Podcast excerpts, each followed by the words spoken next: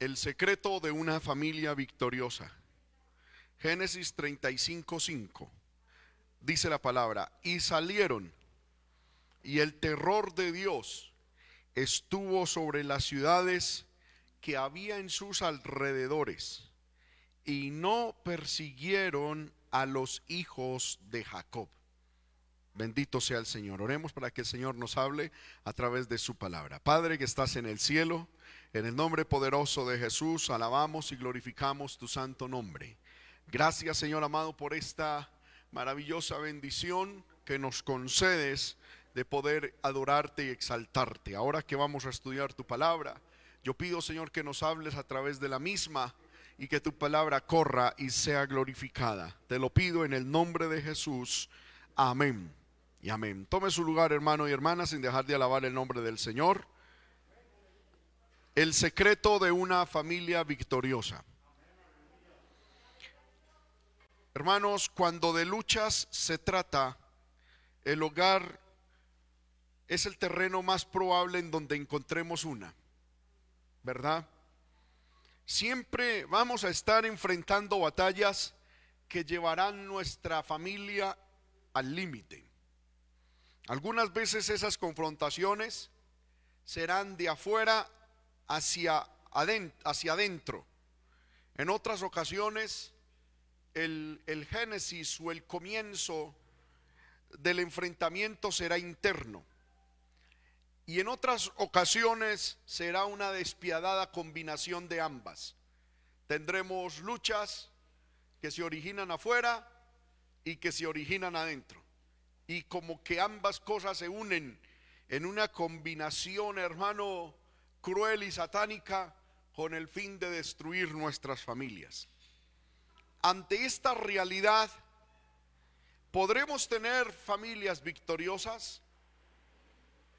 ¿Hay esperanza para un matrimonio que está experimentando conflictos? ¿Hay en la Biblia pautas que nos guíen hacia la victoria familiar?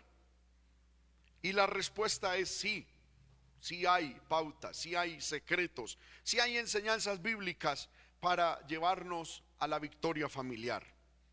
Y hoy, hermano, estudiaremos el caso de Jacob. La familia de Jacob, hermano, enfrentó un momento de guerra, una circunstancia estresante al haber sido deshonrada una de las hijas de Jacob llamada Dina. Estamos en capítulo 35, pero esta historia que les voy a contar, que es el, ¿cómo se diría? El contexto está en Génesis capítulo 34. Y dice la Biblia que es que un hombre llamado Siquén, hijo de Amor Ebeo, el cual era un príncipe de la tierra de Canaán, dice la Biblia que este hombre Siquén vio a Dina, la tomó, se acostó con ella y la deshonró. Dice la palabra de Dios que él quedó apegado a ella y se enamoró tan profundamente que estuvo dispuesto a hablar con su propio padre, el príncipe Amor Ebeo, para que le tomara por mujer, por esposa a Dina. Dice la Biblia que cuando Jacob y los hijos de Jacob se dieron cuenta de la deshonra que le habían hecho a su hermana Dina, se entristecieron y se enojaron mucho, porque según ellos, y es obvio, se había hecho vileza en Israel. Cuando Amor, es decir, el papá de Siquén, el muchacho que violó, digamos así, a, a Dina, cuando Amor fue a presentar su petición para pedir la mano de Dina en matrimonio con su hijo Siquén, los hijos de Jacob accedieron a que Dina se casara con Siquén, pero tan, eh, los hijos de Jacob, es decir, los, los patriarcas, los doce, las doce tribus de Israel, amén, accedieron con una condición engañosa. ¿Cuál fue la condición? Le dijeron, está bien, nosotros permitimos que nuestra hermana se case con su hijo con la condición de que toda la ciudad de Siquén se circuncide. Y dice la Biblia que, hermano, pues toda aquella ciudad se circuncidó, todos los varones se circuncidaron.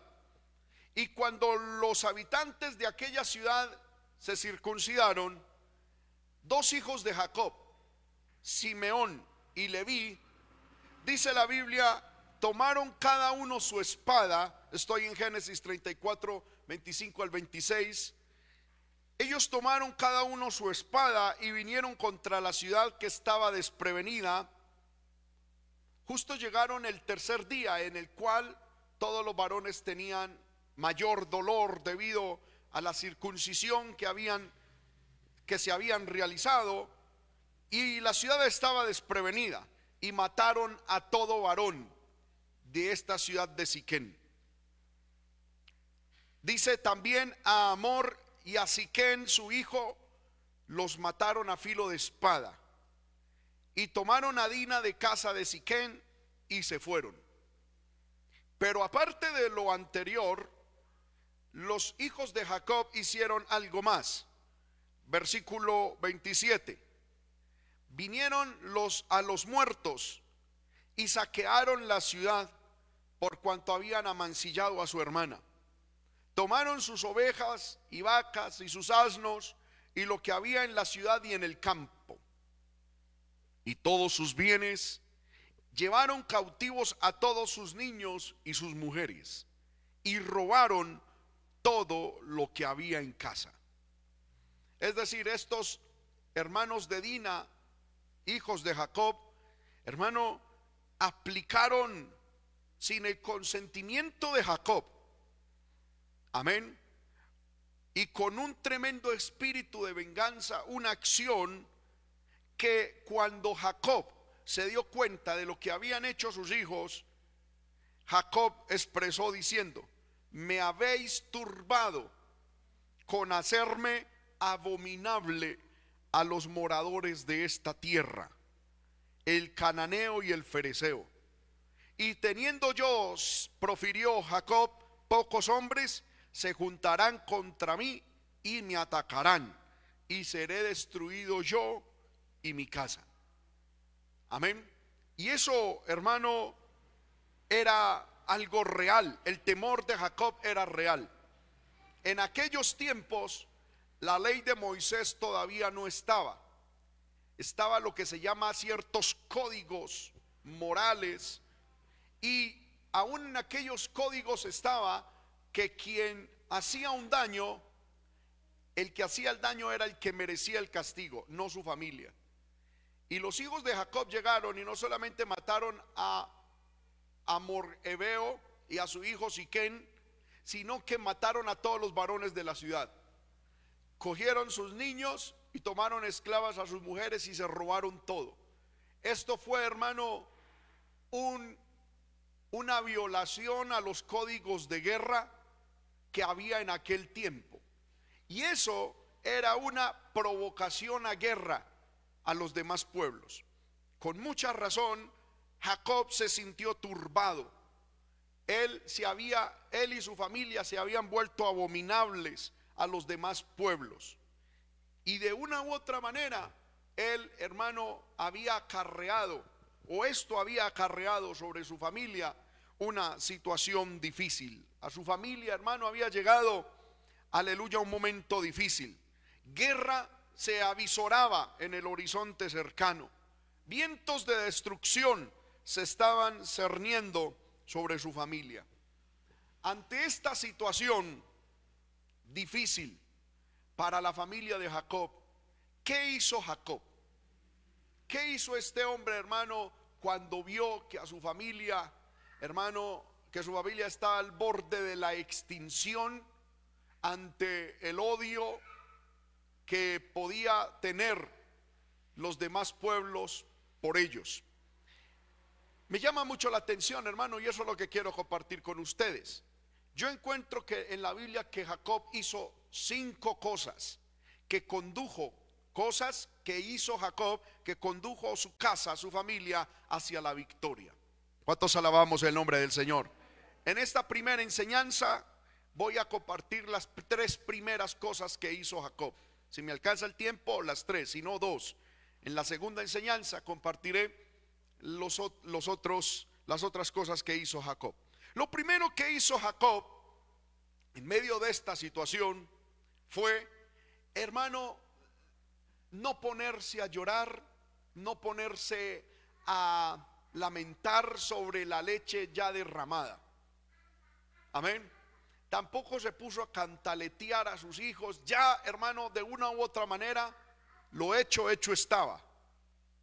Tenía que enfrentar la realidad que había venido a su hogar. Y esto, hermano, es algo muy importante que yo quiero que entendamos. Uno de los primeros pasos que tenemos que dar para tener victoria es enfrentar y aceptar la realidad que tenemos. Amén. La cantaleta en estos momentos no servía para nada. Amén. Jacob hubiera podido decir a sus hijos, ah, pero ¿qué? Ustedes han visto ese ejemplo de mí y agarrarlos, hermano, en una cantaleta sin fin. Y eso no tenía ningún sentido. ¿Qué hizo Jacob? Yo encuentro en la palabra que lo primero que hizo Jacob fue orar. Primer clave para que la familia sea victoriosa, orar. ¿Cómo sabemos que Jacob oró? Dice la Biblia en Génesis 31, 5. Dijo 35.1, amén. Dijo Dios a Jacob, Después de ese suceso, le dijo Dios a Jacob, levántate y sube a Betel. Pero yo quiero, hermano, quedarme con esta palabra. Dijo Dios a Jacob. Cuando nosotros miramos la palabra dijo Dios, la palabra dijo, no es que Dios tomó la iniciativa para darle la idea. En el original hebreo, más bien es Dios dijo como respuesta. Podríamos traducirlo, respondió Dios a Jacob. Lo cual significa de que Dios le dio unas instrucciones a Jacob y le respondió como, como, valga la redundancia, respuesta a una oración que Jacob presentó delante de Dios. ¿Cuántos alabamos el nombre de Cristo? Esto habla de que Jacob fue a Dios, hermano, y le comentó lo sucedido y la amenaza que sobre su familia se alzaba. No hay victoria para ningún hogar, hermano, si no hay oración. ¿Cuántos alabamos el nombre de Cristo? Nunca experimentaremos victorias si no hay oración y si no hay profunda oración a Dios. Sobre esto, hermano, yo quedé de compartirles hoy eh, la finalización de una enseñanza que empecé el domingo pasado sobre la humillación en primera, segunda de Crónicas 7:14 cuando dice si humillaren mi pueblo y oraren y buscaren mi rostro y se convirtieren de sus malos caminos. La verdadera oración no es aquella que yo presento delante de Dios presentando mi queja, sino la que es producto de una humillación real frente a Dios. Hermano, usted está pasando por problemas en su casa, en su familia, lo primero que debe hacer usted o alguien en esa casa, si es que quieren tener victoria, es que alguien se humille delante de Dios en oración y ruego. No es, hermano, tanto ir a buscar consejería. No es tanto ir a buscar terapias. La consejería es muy útil. Yo no la no la descarto del todo. Es maravilloso la consejería. Pero sabe yo que estoy viendo, hermano, y lo digo con muchísimo respeto, haciendo, hermano, la aclaración, que igual como pastores estamos dispuestos a cualquier consejería que ustedes necesiten. Pero estoy viendo que muchos están cogiendo la consejería como un atajo para encontrar secretos tips o claves para tener victoria en su hogar? Victoria, eh, corrijo, tips o claves que no queremos pagar el precio por ellas.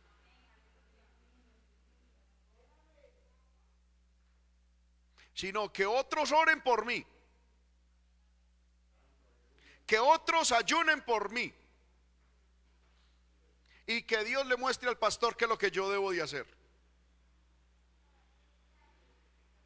¿Cuántos alabamos el nombre del Señor? Y eso, hermano, es un arma de doble filo terrible. Se lo voy a decir. Porque estamos poniendo en, en hombros del pastor o de la iglesia el éxito de nuestra familia. Y alguien dirá, hermano, yo estaba en problema y mire, el pastor no me atendió. Es que yo lo llamé y no me atendió cuando yo lo necesitaba. Es que, hermano, nosotros somos una ayuda extra, no vital. Por eso le estoy diciendo a usted qué debe de hacer en tiempo de lucha y para tener victoria en su hogar. Primero, aprenda a doblar rodillas.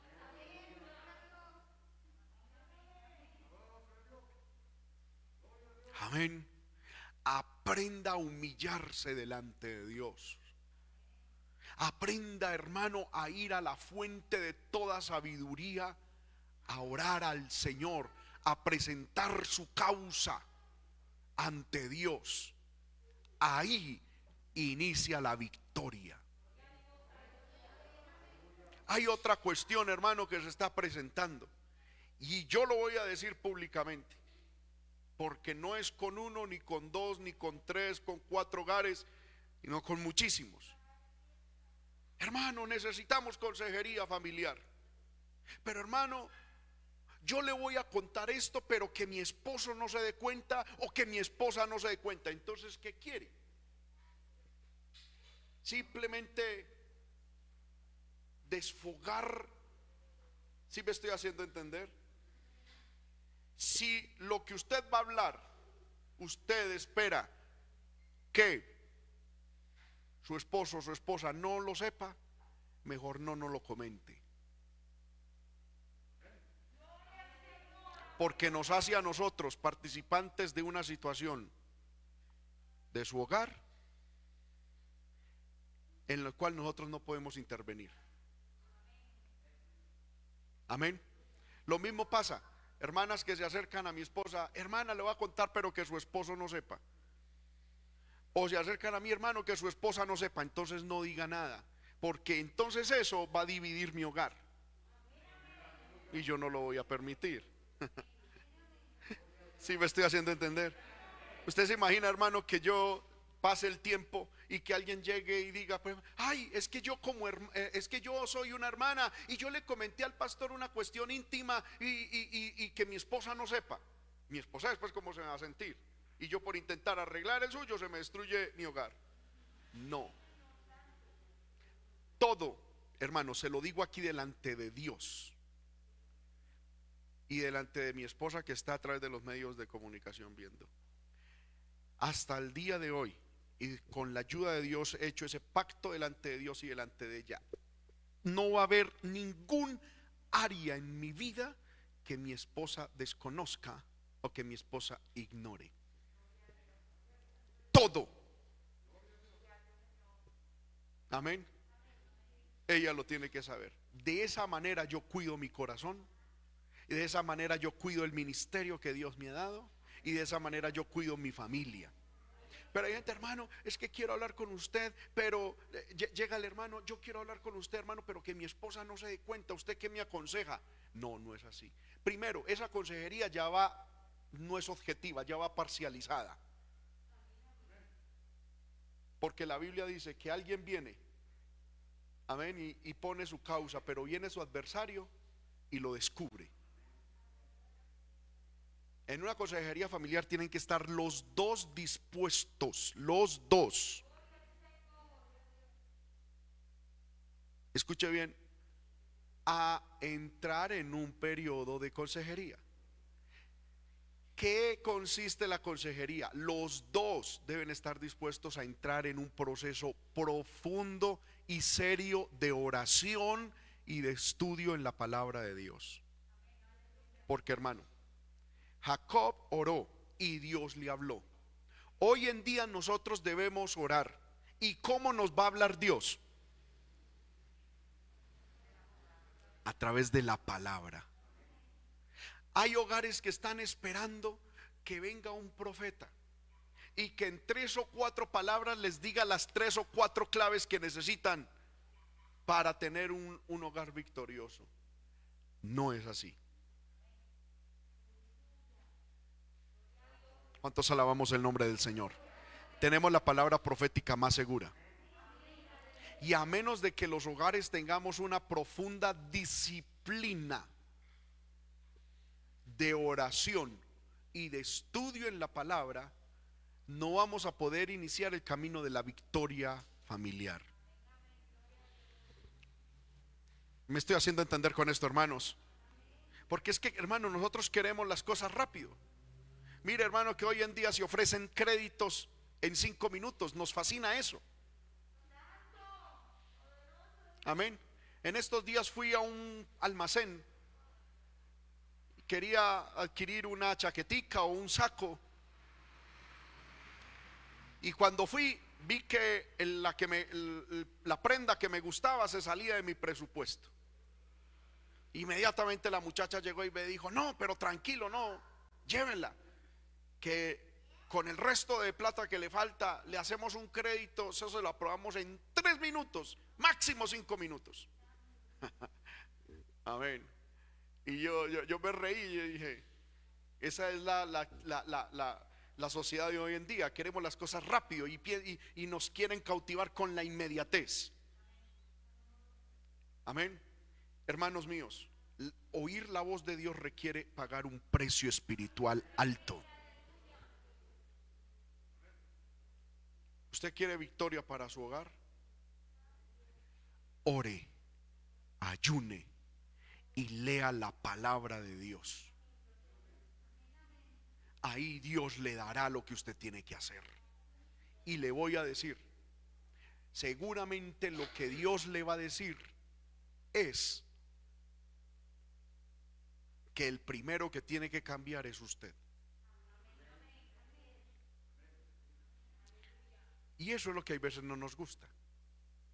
Sabe, hermano, que es que hoy en día, y, yo digo que es una bendición, pero también el diablo coge las bendiciones de Dios y las lleva a un extremo. Es una bendición, hermano, cuando las hermanas buscan consejería, por ejemplo, en la esposa del pastor o en otra mujer. Pero hermano, no nos engañemos. Ese tipo de consejerías generalmente tienen un alto grado de simpatía de género.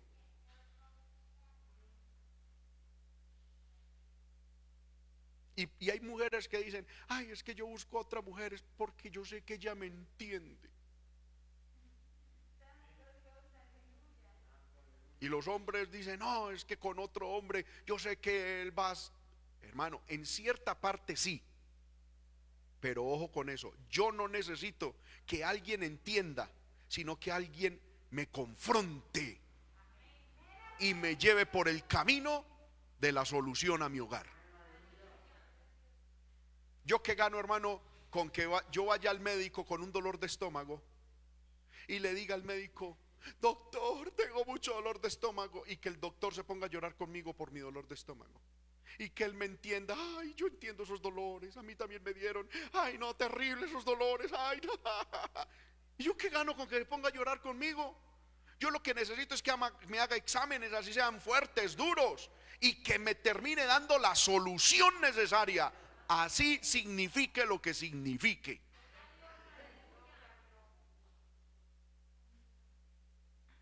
¿Sí o no? Lo mismo pasa, hermano. Y yo le quiero decir, ¿cuál debe ser el, proceso en la consejería? Si usted no lo ha hecho, ore y ayune y lea la palabra. Y ore diciendo, Señor, cuando yo vaya a hablar con los pastores, pon la palabra necesaria en ellos, que, confirme la palabra que ya tú me has dado yo leyendo la escritura. Por ahí vamos bien. Pero hermano, no leemos ni la Biblia. Esa Biblia está llena de polvo. Amén. La verdad es que ni nos interesa lo que dice la Biblia. La verdad es que no estamos interesados en obedecer la palabra pero sí queremos tips para que nuestro hogar surja adelante. Y así no son las cosas. Amén. Jacob oró, se humilló delante de Dios y Dios le habló. De Dios recibió una estrategia. De Dios recibió una forma. De Dios recibió una iluminación, Dios mostrándole a Jacob qué estaba pasando en él y en su hogar.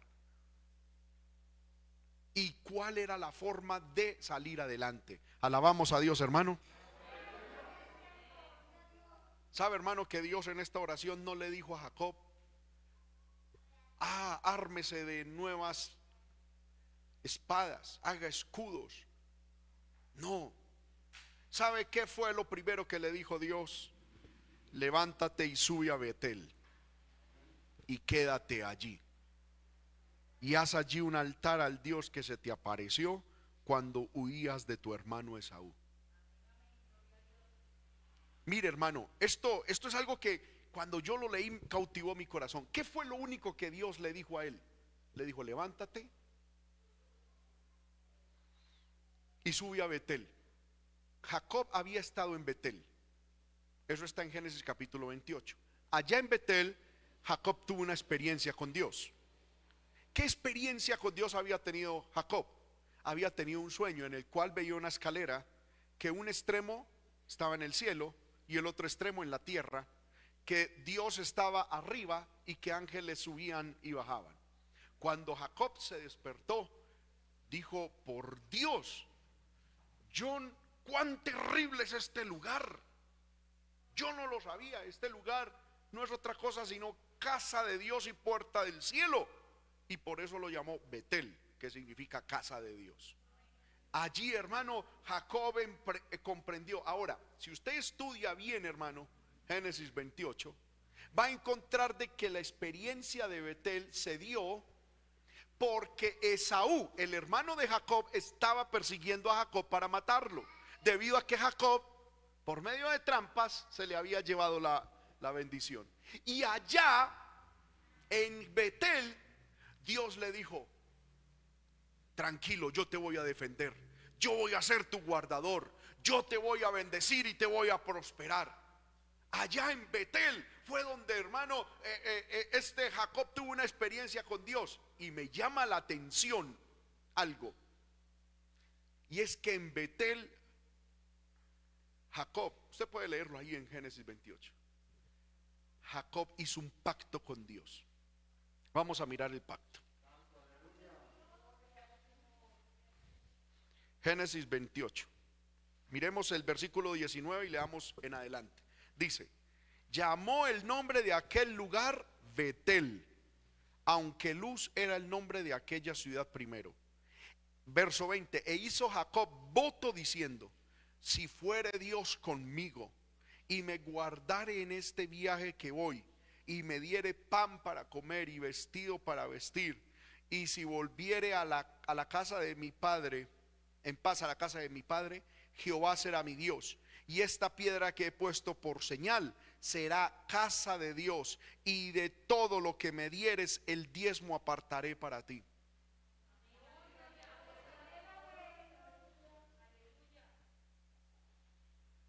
Amén.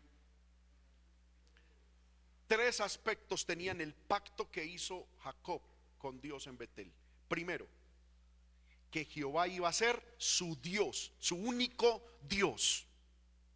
Segundo, que su casa sería constituida o ese lugar que él había adquirido, que era propiedad de él, iba a ser casa de Dios. Y tercero, que iba a honrar a Jehová con sus bienes, dándole el diezmo que le pertenece a Dios. Muy bien, el tiempo pasó, muchos años pasaron, porque de ahí en adelante Jacob, por ejemplo, le sirvió a su suegro Labán 14 años por sus dos esposas, más seis años más por el ganado, le sirvió 20 años, es decir, aquí en Génesis 35 habían pasado entre 20 y 25 años de la experiencia que Jacob había tenido en Betel. Y parece que a Jacob se le olvidó ese pacto. ¿Y sabe cuál es el problema con los pactos? Que aunque a usted y a mí se nos olviden, a Dios nunca se le olvidan. Y entonces llegó una situación a la familia de, de Jacob y Jacob llegó diciendo, ay Señor, yo me imagino, amén. Jacob, como cualquiera de nosotros lo hubiéramos hecho, Señor, ah, me van a matar, cítico de mí, estos hijos míos cabezones, ay Señor, amén, al fin y al cabo, hijos míos, mire, ay Señor, ahora hay un problema, sálvame Señor, o mata a esos enemigos o sácame de aquí. ¿Y sabe qué le dijo Dios? La clave no es ni lo uno ni lo otro la clave es volver al pacto. La clave es retomar lo que dejaste en el tiempo. ¿Sabe qué significa eso? Dios, ¿por qué le recordó eso a Jacob? Porque seguramente Jacob nunca lo había cumplido. De hecho, no lo había cumplido y lo vamos a ver ahorita. Amén. ¿En qué consistía el pacto? En que Jehová iba a ser su Dios. Segundo, en que su casa la iba a radicar en Betel, que era la casa de Dios. Y tercero, que iba a dar el diezmo lo que era de Dios para Dios. Si usted mira, en 25 años Jacob no cumplió eso. ¿Por qué? Porque en la casa de Jacob Jehová no era el único Dios, como lo vamos a ver ahorita. Segundo, su familia Jacob la tenía andando como nómadas por toda parte. Ya Dios lo había bendecido. Se decía hasta el momento que Jacob era uno de los hombres más ricos de Oriente. Pero él seguía proyectando su familia, hermano, yendo a una parte para obtener más. Era hora de que Jacob fuera a Betel y estableciera ahí a su casa. Ya era bendecido. Y segundo, y tercero, hasta ese día, 25 años después, Jacob no le había dado el diezmo que le pertenecía a Dios. Nunca. ¿Cuántos alabamos el nombre del Señor? Entonces Dios le dice, vea hermano, la clave es que usted se levante y vuelva a Betel y se quede allá. Entre otras cosas Dios le está diciendo, el problema que usted tiene ahora es porque salió sin mi voluntad de Betel. Si usted se hubiera quedado en Betel y se hubiera quedado cumpliendo todos los pactos que me había hecho, hoy no tendría el problema que tiene. Si usted casi que Dios le está diciendo a Jacob, si usted se hubiera si usted hubiera entendido mi voluntad y se hubiera quedado allá, otra hubiese sido la época en la cual usted estuviera en el presente. Vuelva a Betel, vuelva allá y quédese allá. Dios es maravilloso, hermano. Vuelva al inicio, vuelva a su mejor época de vida espiritual. Vuelva y retome los pactos, vuelva y retome el servicio a Dios, vuelva y retome aleluya, los principios de la vida espiritual en los cuales Dios debe ser Dios en nuestra vida y en nuestro hogar. vuelva a retomar el control de su familia y vuelva a darle estabilidad espiritual a su familia y honre a Jehová con sus bienes. Retome eso. Amén. Y dijo, y vuelva a construir, haz allí un altar a Dios, es decir, retome la alabanza, la adoración, el sacrificio a Dios. Eso fue lo que Dios le dijo. Ahora, cuando Jacob recibió esa palabra, hermano, Jacob se puso a pensar y dijo, oiga, perdóneme la, la, expresión que voy a decir. Yo creo que Jacob dijo, yo le he embarrado todos estos 25 años. Es que yo le prometí a Dios de verdad. Y aunque a mí se me olvidó a Dios, no. Hermanos míos, yo no sé en el pasado qué pacto, qué compromiso usted habrá hecho con Dios.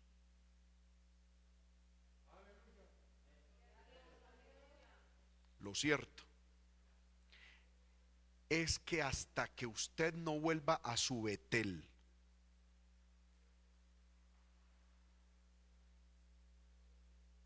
y le cumpla a Dios esos pactos iniciales, ni su vida ni su hogar van a empezar a ver victoria.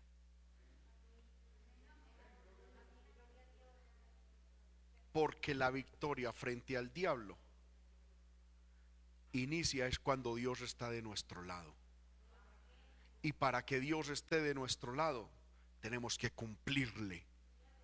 ¿Cuántas personas, hermano, en estos momentos, eh, o antes, más bien en otros momentos, le han prometido a Dios grandes cosas? Amén. Y aún en familia, mi hija, mi hijo, vamos a comprometernos a orar. Amén, sí, sí y vamos a buscar a Dios y vamos a servir a Dios. Mire hermano que casi siempre que, hay un, un, intento de restauración espiritual o familiar en los hogares cristianos, incluyen estas tres áreas. Vamos a honrar a Dios, sí, mi hijo, sí, mi hija. perdóneme, no nos separemos. Ah, amén. Y vamos a ir a la iglesia y vamos a buscar a Dios, sí, mi hijo, sí, mi hija. Y vamos a ser fiel a Dios con la parte que a Dios le pertenece. Sí, mi hijo, sí, mi hija. Y todo parece que se arregla en un momentico, pero después se nos olvida cuando ya las cosas están bien. O como que con el tiempo se olvidan las cosas y sabe Dios que permite luchas, guerras, confrontaciones para Él poder llegar y en nuestro oído decir, vuelva a Betel. Es que usted se me salió de Betel. Es que usted no me cumplió el pacto. Es que ese compromiso bonito, usted se acuerda ese día en que lloraron, se abrazaron y hasta besitos se dieron. y sí, mi hija, sí, mi hijo. Amén. Dios dijo, yo estuve ahí y lo escuché. y no me cumplieron nada. Se salieron de mi voluntad. Hicieron su voluntad. No me cogieron a mí, no me tomaron en serio como Dios. Establecieron sus propios dioses. Quisieron construir su casa donde se les dio la gana y de la manera que quisieron. Y no honran a Jehová con sus bienes, sino que es para, para ustedes mismos. Entonces tenga para que aprenda que su lugar es Betel y que ahí debe permanecer.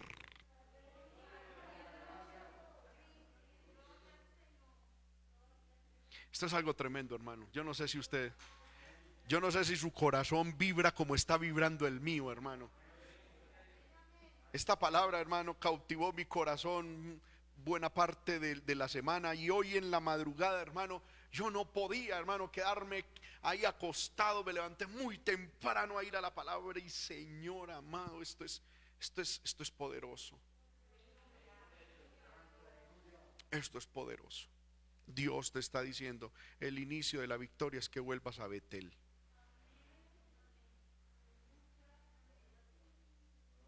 Que vuelvas a Betel. que vuelvas a ese tiempo. Amén. Es preferible, hermano, decir así, se perdió esos 25 años, pero volví a Betel. Porque es en Betel donde inicia la victoria familiar. Ahora, Jacob, cuando, cuando Dios le dijo eso, yo creo que Jacob reflexionó. Hermano, y es que ese es el problema. Mire, yo le voy a decir. Cuando uno pide consejería al mundo y a Reimundo, esas son palabras que se llevan el viento y que en algún momento pueden calar en nuestra mente. Pero cuando uno recibe una palabra de Dios, la palabra de Dios no solamente queda en la mente, sino que golpea el corazón. Y, eso es, es lo que hace un cambio verdadero en la vida de uno. Porque Jacob, Jacob lo único, ante esa situación, lo único, digamos así, que recibió de parte de Dios es, váyase a Betel y allá, quédese y levante un altar. Pero Jacob, yo creo que cuando Dios le dijo Betel, ¡pum! Yo creo que la mente de, de Jacob explotó. Y dijo, oh, oh, ya entiendo Dios por dónde es que va. En Betel, hace 20, de 20 a 25 años, yo le dije, primer pacto, tú serás mi Dios.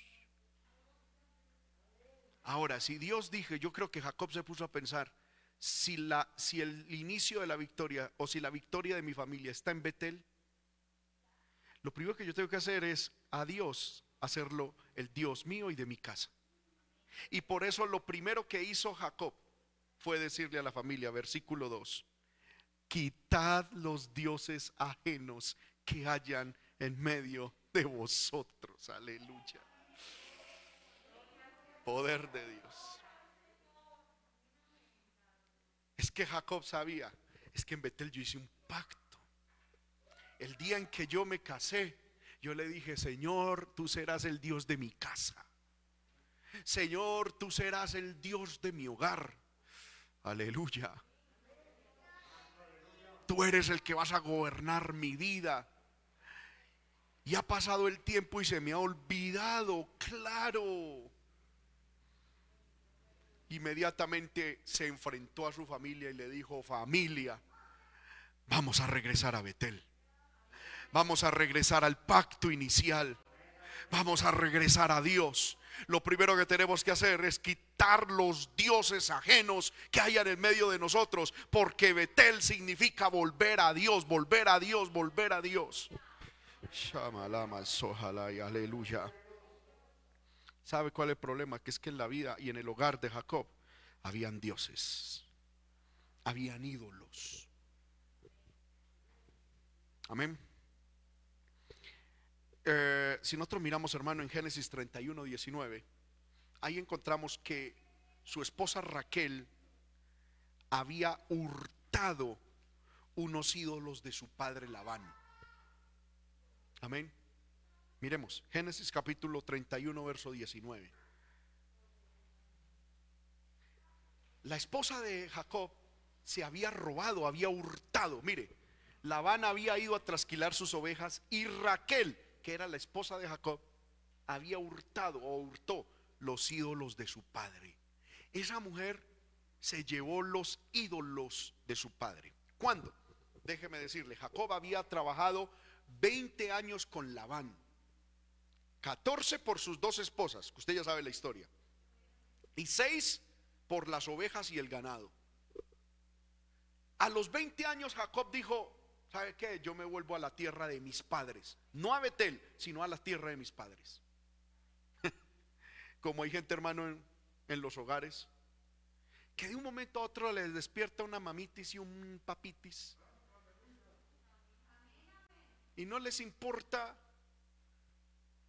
si es ubican a papá, al papá o a la mamá o a la esposa, a los hijos. Ay, yo, yo me voy para donde mi papá, me voy, me voy, me voy para donde mi mamá. Por tanto dejará el hombre a su padre y a su madre y se unirá a su mujer y los dos serán una sola carne. si a usted le da mamitis, vaya visítela una semanita, pero vuelva a su casa. Jacob le dijo, voy a volver. Si usted hermano lee allá Génesis capítulo 31, va a encontrar que a, Jacob le dio papitis. Y dijo, ay no, quiero volver a la casa de papá y de mamá. Hermano, ya tenía dos esposas, doce hijos e hijas. Y le dio que papitis. Amén. Quiero, quiero mamá, quiero papá. Amén. Y entonces le dijo a las esposas, vamos. Y las esposas, pues mi hijo, vamos. Al fin y al cabo eran también Dios me traiga, Dios me lleve. Que no entendían los propósitos de, vamos, mi hijo, yo lo apoyo. Pero cuando se iban a ir, dice la Biblia que Raquel fue y hurtó los ídolos de su padre. ¿Qué eran los ídolos? Eran unas imágenes o figurillas de diversos tamaños. Generalmente eran muy pequeños, eran estatuillas pequeñas. Generalmente eran de diosas desnudas, con rasgos sexuales acentuados. Y señalaban bien una especial protección, es decir, eran estatuillas sobre los cuales la gente depositaba confianza para que eso le iba a traer protección. Se creía, por ejemplo, que protegían la casa y daban consejos en tiempos de necesidad. Amén. Raquel hurtó de sus padres esos ídolos porque ella creía que esos ídolos iban a cuidar su casa y que en un momento de necesidad los iba, e, esos ídolos le iban a aconsejar. También esos ídolos eran o tenían derechos de herencia o, como una garantía de fidelidad en la herencia para quien los poseía. Es decir, la persona que los tuviese podía pedir legítimamente la mayor parte de la herencia familiar. ¿Qué estaba haciendo Raquel? Se estaba asegurando su futuro económico. Y diciendo, ahora Jacob nos va a sacar de aquí nos va a llevar para donde el papá, la mamá, quién sabe eso dónde queda, quién sabe cómo será ya la situación. Yo mejor me llevo las escrituras de la casa de mi papá.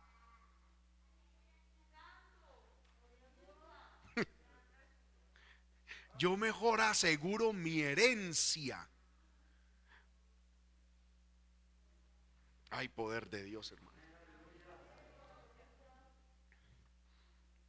Amén. Y por eso fue que Labán llegó desesperado. ¿Quién tiene mis ídolos? hermano, tener los ídolos era como tener hoy en día, hermano, las escrituras de una casa. Porque quien las tuviese, yo estuve leyendo, hermano, un código, Nascus creo que es que se llama, donde decía que el que tuviese los, los totem o, o los, los ídolos de la familia era el jefe de familia tenía la, mejor herencia. Era tener las escrituras, porque eso hablaba de que tenían, iban a perpetuar la religión familiar, las creencias familiares. Ahora, ¿qué hizo esta mujer? Se aseguró eso en su humanidad. Amén. Es decir, estos ídolos, hermano, eran posesiones que representaban riqueza, herencia, dinero, es decir, materialismo. Jacob no sabía que Raquel había hecho eso. ¿Dónde lo dice? Génesis 31, 32, la última parte. Miremos qué dice. Génesis 31, 32. Dice que Jacob no conocía, no sabía que su esposa había hecho eso.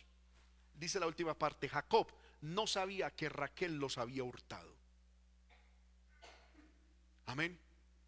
Pero cuando Dios llega y le dice, Jacob, me hace el favor y se sube a Betel, Jacob inmediatamente recuerda, es que en Betel yo hice el pacto de que Dios iba a ser mi único Dios.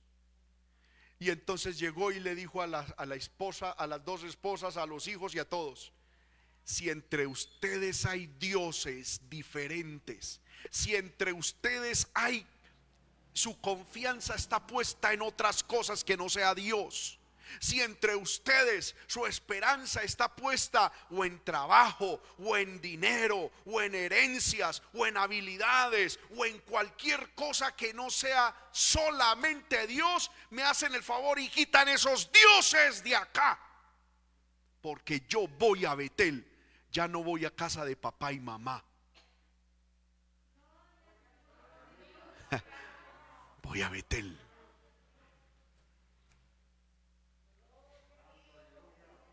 Amén. Hermano, se me fue el tiempo y voy a dejar hasta acá. Si quiere seguir escuchando como las novelas mexicanas, sintonícelo en este mismo canal, ahorita a las 10 de la mañana. Lo primero que necesitamos para tener victoria familiar es orar y oír la voz de Dios a través de la palabra. Y lo segundo es quitar los dioses falsos que hayan en nosotros. Estemos de pie, hermano, y oremos. Yo no sé si con estos primeros dos puntos Dios le ha hablado. Le invito a que escuche la otra parte de la enseñanza, hermano. No se quede solo con esto. Amén. Dios hoy te está diciendo, el inicio de la victoria en tu familia es que regreses a tu Betel. Recuerda, puede ser en tu caso hace 5 años, hace 10 años, hace 20 años, como en el caso de Jacob hace 25 años, el día en que en un altar te comprometiste con Dios a serle fiel. La victoria tuya comenzará cuando volvamos a Betel. Levante sus manos, hermano, y ore al Señor. Aquí hay dos. O rechazamos la palabra o la aceptamos. No hay una tercera opción.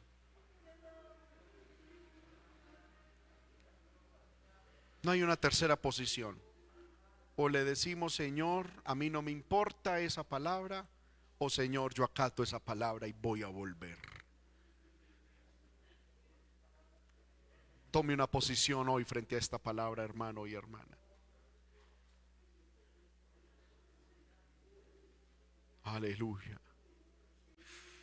Aleluya, aleluya. El Espíritu de Dios está aquí. El Espíritu de Dios se mueve en medio de nosotros. El Espíritu de Dios, hermano, ha fluido a través de la palabra. Habla con el Señor. Ay, mi hija maga la maishama la halaya. Ay, mi hija mai reberele bekendo ala mi sohalaya.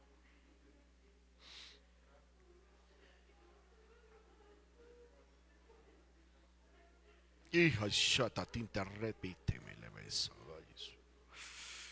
Ay, la isha la baque y te le bequianda y soba rebele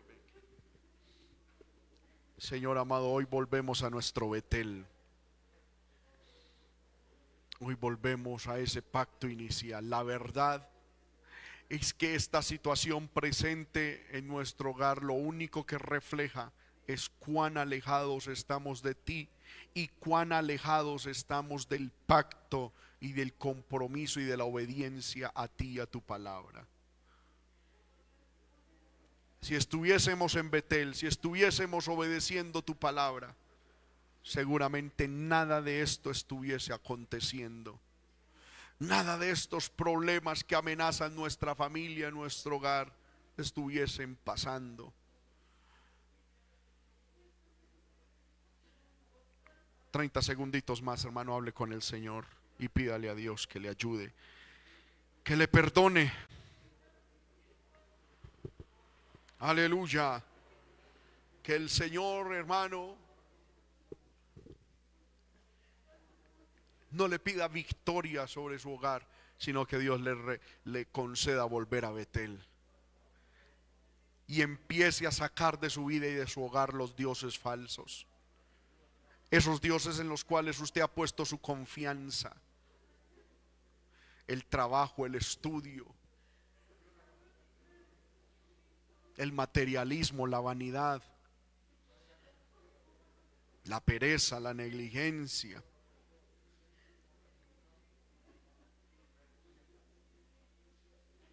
Volvámonos a Dios, hermano, volvamos a Jehová, volvamos al Señor.